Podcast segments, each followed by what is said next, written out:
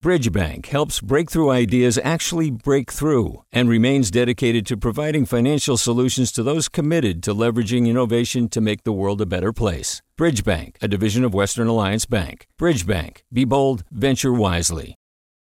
Hey, it's Avery Trufelman, host of Articles of Interest. And I've got to say, I've been a fan of KQED ever since I was a little kid and I would come out to San Francisco to visit my grandma. It was just what we'd always turn on every time we got in the car, every time we were making dinner and turning on the radio. Was always KQED. And then over the years, I've become a massive fan of KQED podcasts because this is local reporting at its best. These are answers to questions you've always wanted to know, interviews with exciting, unusual voices, necessary journalism, all told with love and care and artistry. And did you know that a majority of KQED's funding actually comes from members? It's just people like you and me supporting the programs they love while also getting access to cool events, behind the scenes footage, and so much more. If you want to sign up and be a part of this amazing community, visit donate.kqed.org slash podcasts to become a member today. That's podcasts with an S. Thank you for listening and thank you for your support. From KQED.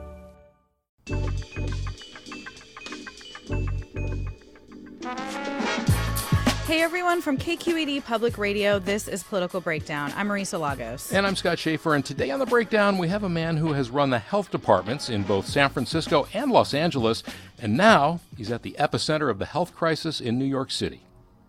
That's right. We are very excited to welcome Dr. Mitch Katz. He is CEO of New York City's Health and Hospitals, the largest public healthcare system in the country. He has been very busy these days. Uh, in recent days, we've seen hospitalizations in New York for COVID 19. Uh, luckily, remain pretty flat in recent days, but deaths are still rising. Um, and we are here to talk to Dr. Katz about all of this. Uh, welcome to the breakdown. Oh, thank you so much. We really appreciate your time. We know that you are very busy. And tell us uh, where you are right now in New York. I'm at my office at 125 Worth Street in Lower Manhattan.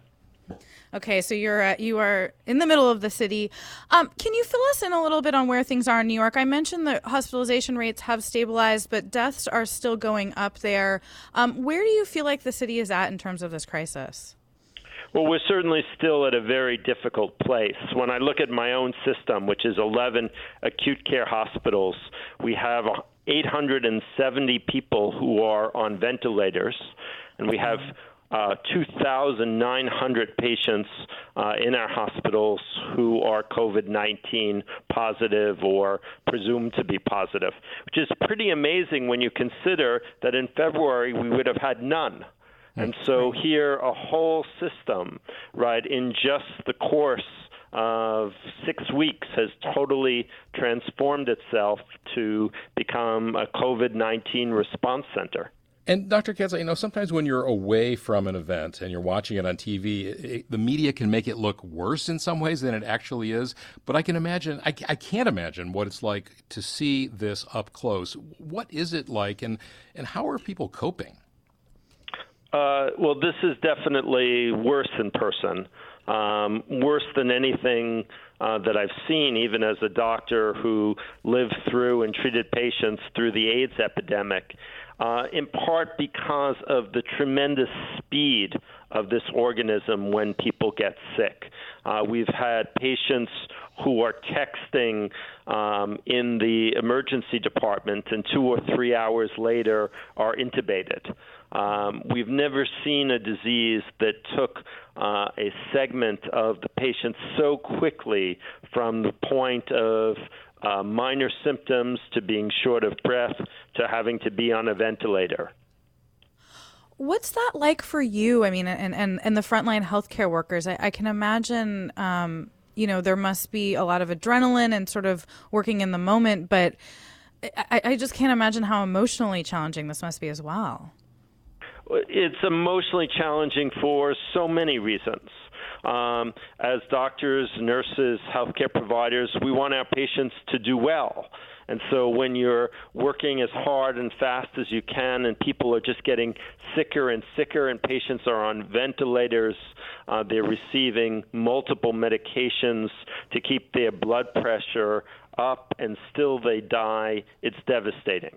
When you couple that with the fact that your fellow nurses and physicians are also getting sick from the same organism, and sometimes you're taking care of your fellow uh, nurse, your fellow physician in the bed next to it. And remember, you're doing all of this um, with fear for yourself, um, tremendous fear. People at the end of the day going home to spouses and children and parents worried that am I carrying the organism home with me? Um, I've never seen a more difficult emotional situation for healthcare workers. There are so many needs that the healthcare system has, uh, everything from testing to ventilators and everything in between. What, what do you see right now as the biggest challenge facing the New York City healthcare system? Staff. Uh, the expansion uh, of especially intensive care beds in New York City, we've tripled the number of intensive care beds uh, to take care of all of these patients who are ventilated. Um, we've seen uh, great contributions from a variety of doctors and nurses, but this stuff is hard. This is intensive care patients who are on large numbers of medications, on ventilators, and there are not enough uh, critical physicians, critical care physicians, critical care nurses. Um, we're doing our very best to extend the existing staffing um, by helping them out. We're teaching people to do jobs that they've never done. We're segmenting jobs so that they're not doing the whole job, but they're doing a portion of the job. But in any healthcare setting, your staff are always the most valuable resource, and I think that's 10 times truer in this instance. Absolutely. Um, and I know that, you know, in California, we're seeing our governor ask folks, and I know that Governor Cuomo has as, as, well, to come back and work if even if they've retired or um, are in other situations. I want to ask you about another element of this crisis that we've been hearing more about in recent days, which is the seeming sort of um, inequities and, and, and, disparities between different communities. Um, it seems like Queens has been the hardest hit borough in New York, and I'm obviously it's a very diverse place. I'm curious why you think that is, given it's not as dense as, say, Manhattan. Sure. Well, it's a fascinating issue. Uh, so, first, uh, Queens is not as dense as Manhattan, but you have a lot of multi generational families living together in small spaces because of uh, income. People can't afford large apartments, so there's a lot of apartment sharing with multiple families, which makes it much harder uh, for people to isolate from one another. Then you have the fact that uh, people at higher incomes are often able to sit at their computers and do their Zoom jobs. Um, but low income people, they're the ones delivering our food, they're the transit workers, they're the home care workers. So while people are having their Zoom meetings, other people are going out and thereby being exposed. So that's a second factor. And then I think nutrition, uh, chronic stress from being a group of people that faces discrimination, uh, higher smoking rates, higher diabetes rates. We're seeing this disease tracked very closely with asthma. Uh, asthma besets the lowest income neighborhoods in New York, as well as it does in places like Los Angeles and the Bay Area. And so you have a group of people who, by dint of having asthma, are more vulnerable to this disease. You mentioned, of course, that some people have, uh, I guess, what is in some ways a luxury of being able to work remotely through Zoom or something else. But among those who can't, of course, are people who work in the subway system, the metro, the MTA. And there have been, uh, I believe, dozens of people from the New York MTA who have died of COVID 19. Talk about that and what is the city doing to keep them safe?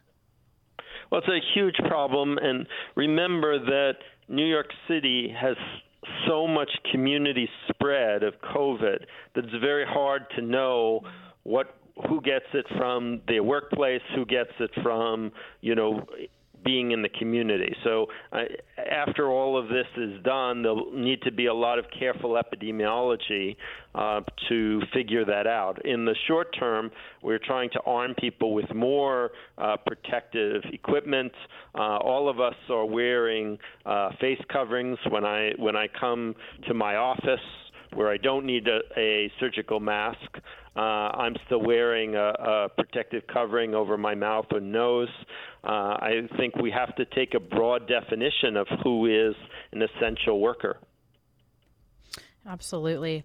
Um, you know, this might be a little far ahead, but obviously, eventually, we want to think about getting cities back in order. And I wanted to know, understanding again that everyone still needs to stay home and do their part on this, but what you think needs to happen from a medical perspective to even consider uh, moving past the sort of crisis moment? Are we talking about more widespread testing, random testing, contract tracing? We've heard about sentinel surveillance at places like nursing homes, serology. Like, what are the tools that you're going to need as we move past the sort of peak of, of the worst part of this? Very important and difficult question, and the the virus has confounded people since its arrival on uh, our continent. Um, certainly, I, I'm I'm happy that our healthcare system in New York City has not collapsed. That we've hit what I think is likely to be the major peak.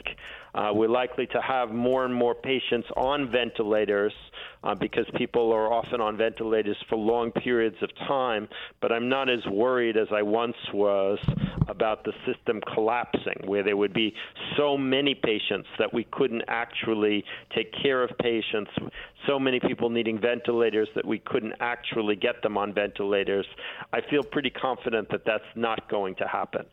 But to uh, to emerge from our current state, we would have to feel that we were not going to be transmitting the virus and we're very far away from that at this point. We, I think that it's going to take several more weeks of people sheltering in place, and I think there's going to have to be a very slow lifting of the restrictions um, with constant watching. Uh, having uh, rapid tests will be important to diagnose people quickly. It's not so helpful to be able to tell someone in three days that they were infected. We need to be able to tell people right now whether they are or not. I do think in the next week or two, the emergence of antibody tests will be a game changer. These tests would enable us to say to someone, uh, look, you have clearly been already infected with the virus. We can't promise you that you're immune, but at a minimum, we can tell you you saw this virus and your body was able to deal with it. And I think that level of testing may give us a group of people who can safely restart the economy. Uh, and meanwhile, we'll need to redouble efforts to protect our older uh, people who are at the greatest risk of dying from this disease. All right. That well, some good news in there. I'm glad to hear you say that the healthcare system is holding up. Um, we're going to take a short break, and when we return, we're going to keep talking to Dr. Mitch Katz. He is New York City's health uh, healthcare chief. You're listening to Political Breakdown from KQED Public Radio.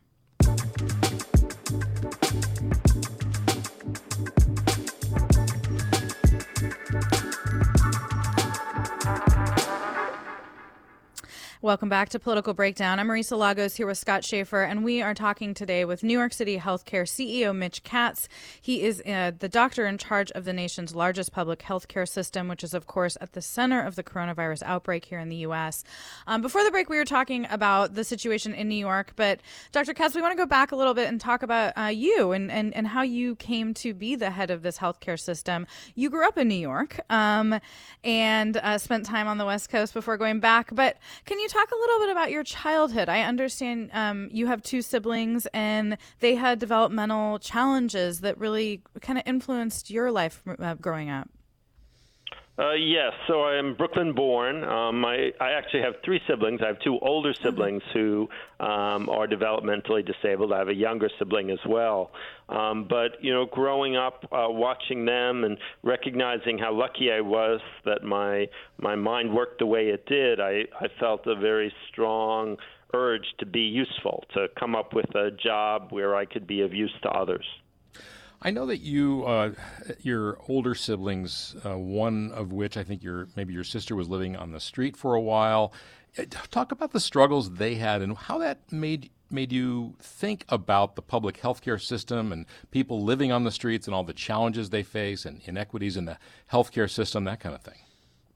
Yeah, my my sister spent over a year in the New York City shelter system, um, and my uh, older brother has been in supportive housing um, for developmentally disabled adults for I think now we're on like 35 years. So, you know, I can really see how the government can make a huge difference um, for people who need services. And when that those services are not there, uh, our most vulnerable really suffer. And I, I am a I've I'm a big believer in government. I I know that government can sometimes be bureaucratic. I know it can sometimes be inefficient, um, but really, it's the ultimate safety net that saves vulnerable people. And I'm very proud to have been part of it in San Francisco and in Los Angeles, and now here in New York City.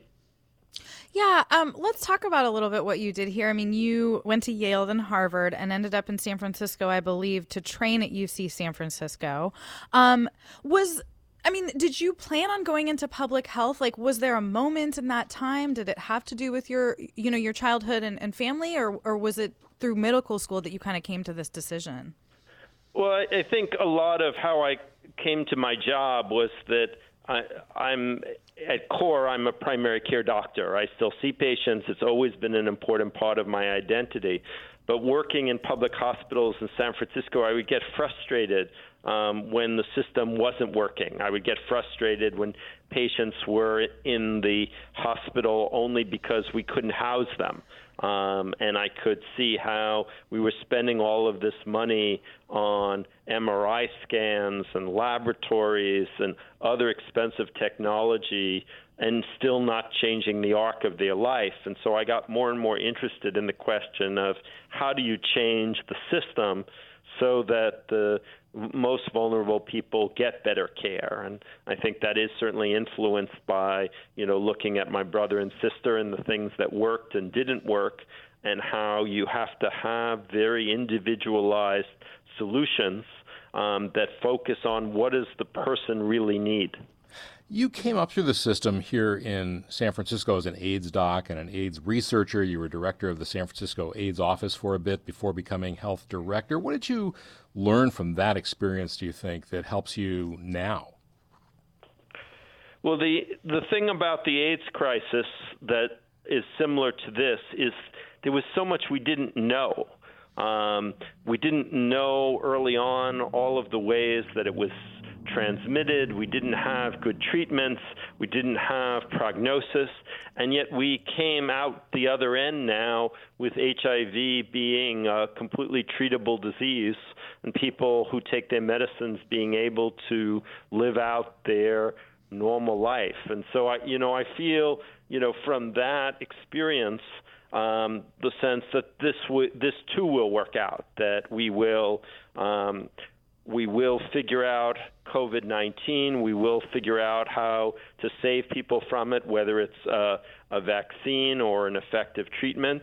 And that at the end of the day, uh, good things will come. Uh, I, from for HIV, I always uh, tell people anyone who has been successfully cured of hepatitis C should lay a wreath on the grave of someone who died from HIV/AIDS because we never would have developed the hepatitis C medications, which are so effective, were it not for HIV/AIDS. We learned about those kind of medicines um, in learning how to treat people with HIV/AIDS.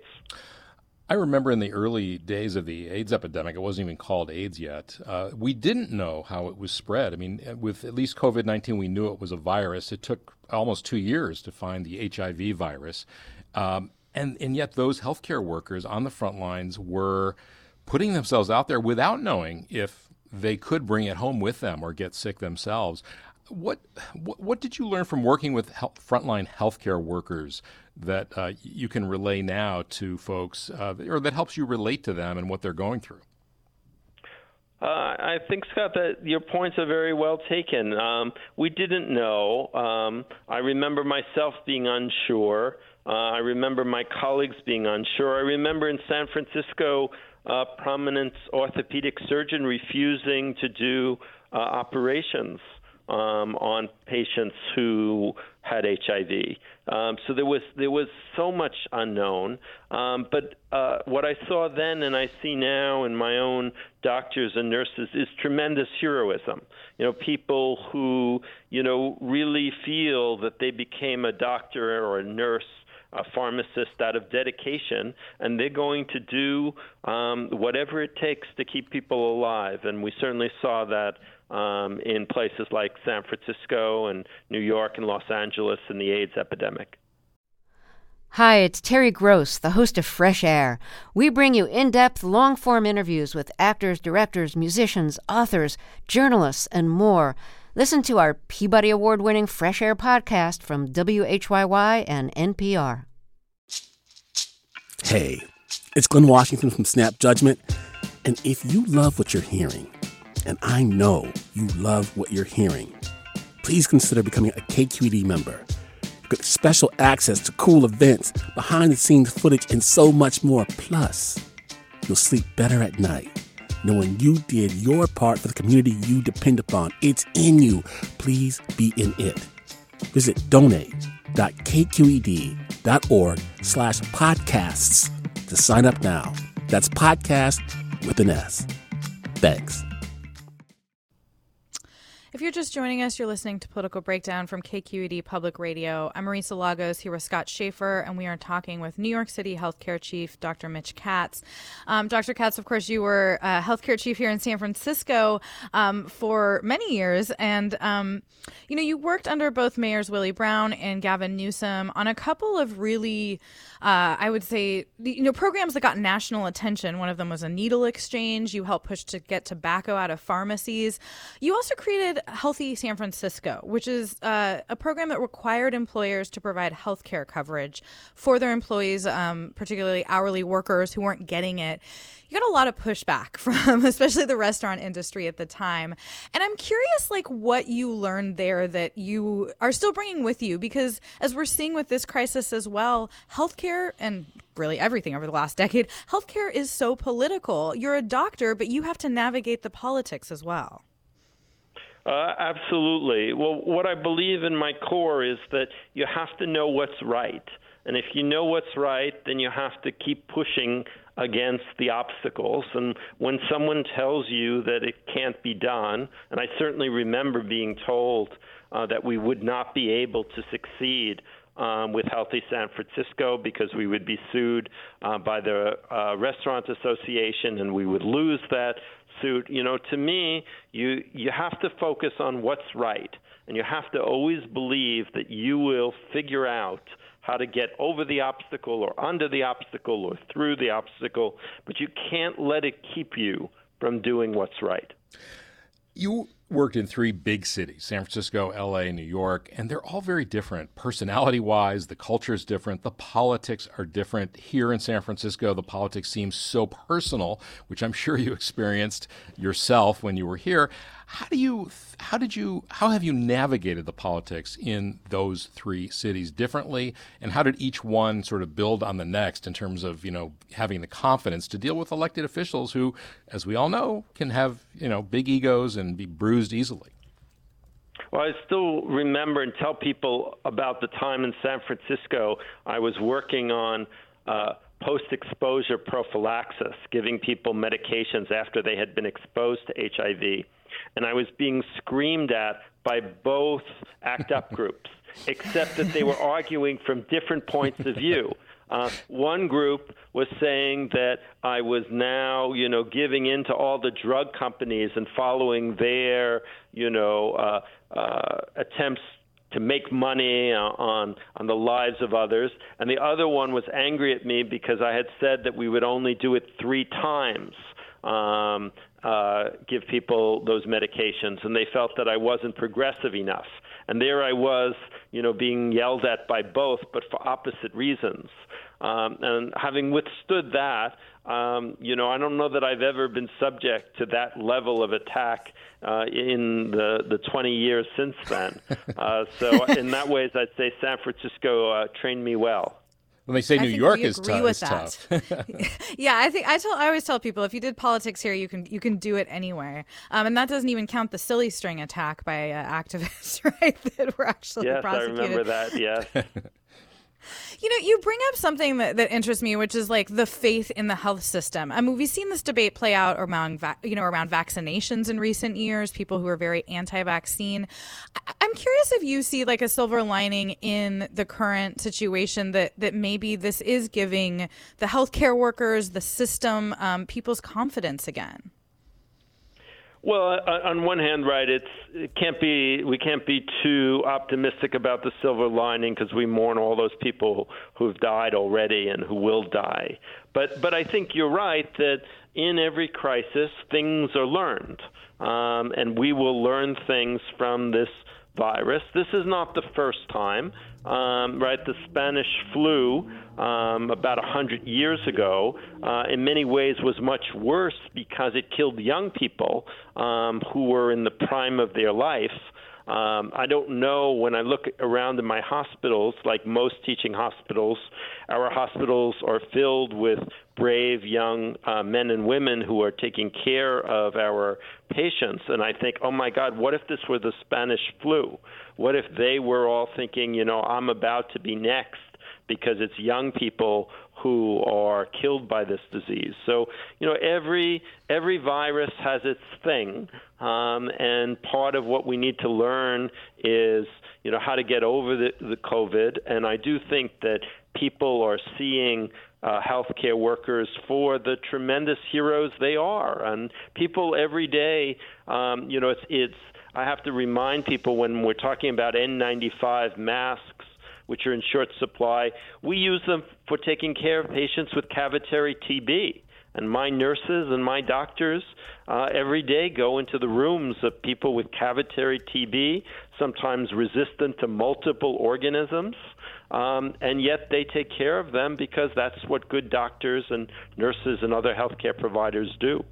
You worked closely with uh, Gavin Newsom when you were here. He was mayor at the time. Now, of course, he's the governor. I'm wondering, uh, first of all, do you talk to him? Have you talked to him in recent weeks about what you're going through and what California is going through? And, you know, what do you make of the job he's doing as governor, having seen him up close when he was mayor? Oh, I think he's a great governor uh, for California, and, and I do I do talk to him, and I talk to uh, his aides as well.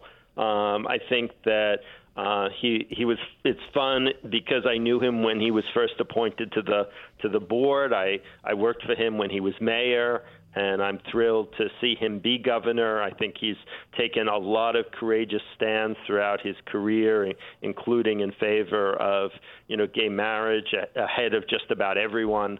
Um, I think he is somebody who has a strong sense of doing what's right, and that will always be something I will admire about him. You mentioned the you know uh, the, uh, the, gay marriage thing. I'm wondering, you know, uh, for you being out as a as a physician, uh, has that you know what has that been like, and was that a hard decision, or did you come out like when you were young, and and and how does it maybe help in terms of identifying with people now? Well, I've always I've I, I came out sometime uh, before I went to medical school, so it's it's I've always been out around uh, uh, being gay. Um, I think I've seen tremendous um, changes.